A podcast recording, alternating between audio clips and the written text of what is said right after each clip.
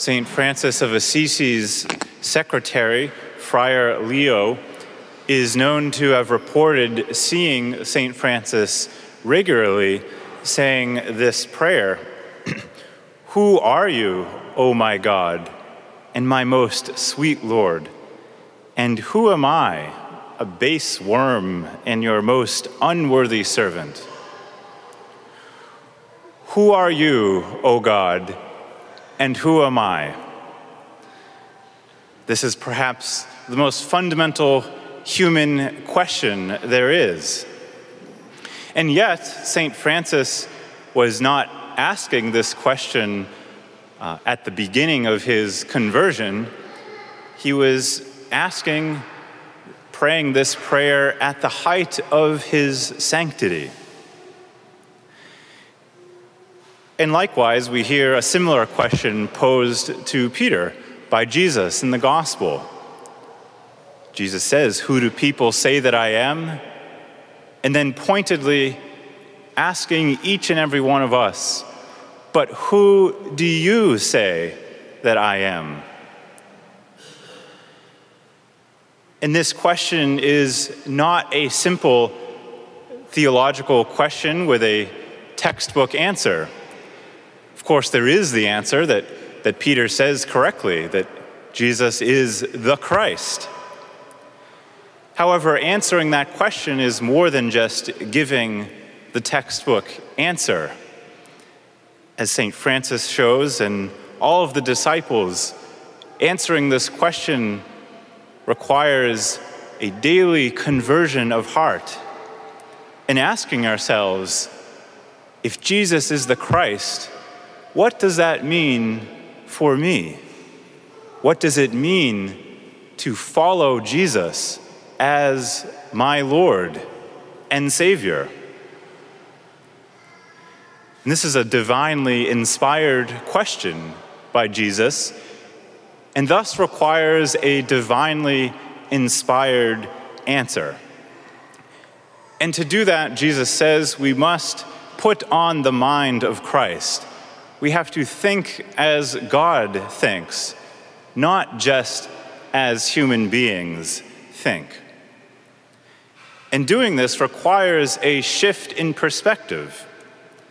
Because for Peter and the disciples, initially just thinking as human beings are scandalized by Jesus' proclamation of the cross and his impending passion and death.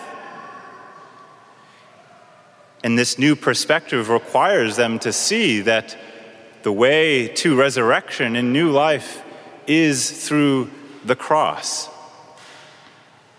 And speaking of shifting our perspective, you know, big events, traumatic events in life can cause this to happen as well, which of course uh, is relevant today as we honor this 20th anniversary of 9 11 for so many of us, uh, that moment was uh, eye opening for us collectively and individually as we were kind of jolted out of uh, the comfort that we all live in in the United States generally. And we were confronted with that reality that, that we too are, are vulnerable to great suffering and evil, something that perhaps for generations we had just assumed as not possible for us here. And many people, loved ones of those victims, still uh, struggle with that, with that uh, great evil to this day, especially on these anniversaries. But grappling with that does sometimes force us to kind of step back and look at things, look at life differently. For example, close friend of mine. We were ordained together five years ago, and he uh, was actually scheduled to be on that flight leaving from here from Boston that crashed into the towers uh, for work. He was working as a consultant, and uh, at the last minute, his company, due to whatever logistical reasons, uh, canceled his spot and put someone else in his place. And so every year around this time, he asks himself these big questions Why me? Why was he chosen and not me?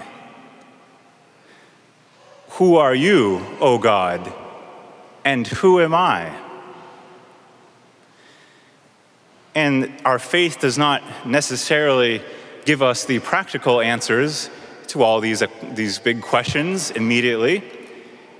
However, our faith does allow us to see things from a broader perspective, to see the unfolding of divine providence in our lives, and to see how God can work all things for his good and glory. And even though we may not see it, we can go about our daily lives with that assurance that in the end, God orders all things according to his justice and mercy. Ultimately, there is, though, only one way of arriving to these answers. And Jesus tells us today that it is the cross. And the cross is not a textbook answer to a theological question, but the cross is a way of life, a different perspective, seeing things as God sees them. And the way of the cross cannot be understood on a purely human level because neither can the resurrection be understood on purely human terms. And this is the new perspective that Jesus asks us to put on so that we can understand who he really is and who we are ourselves.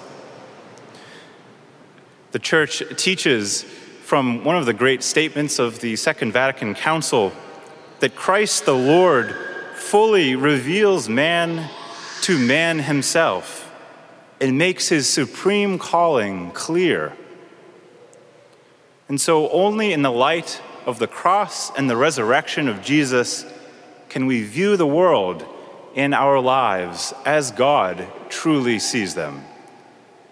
And then we can begin to answer those deep questions, the ultimate questions Who are you, O God? And who am I? Thanks for listening to Within the Walls of St. Paul's Sunday Homilies. Please consider supporting us by visiting stpaulparish.org. That's stpaulparish.org. God bless and see you next time.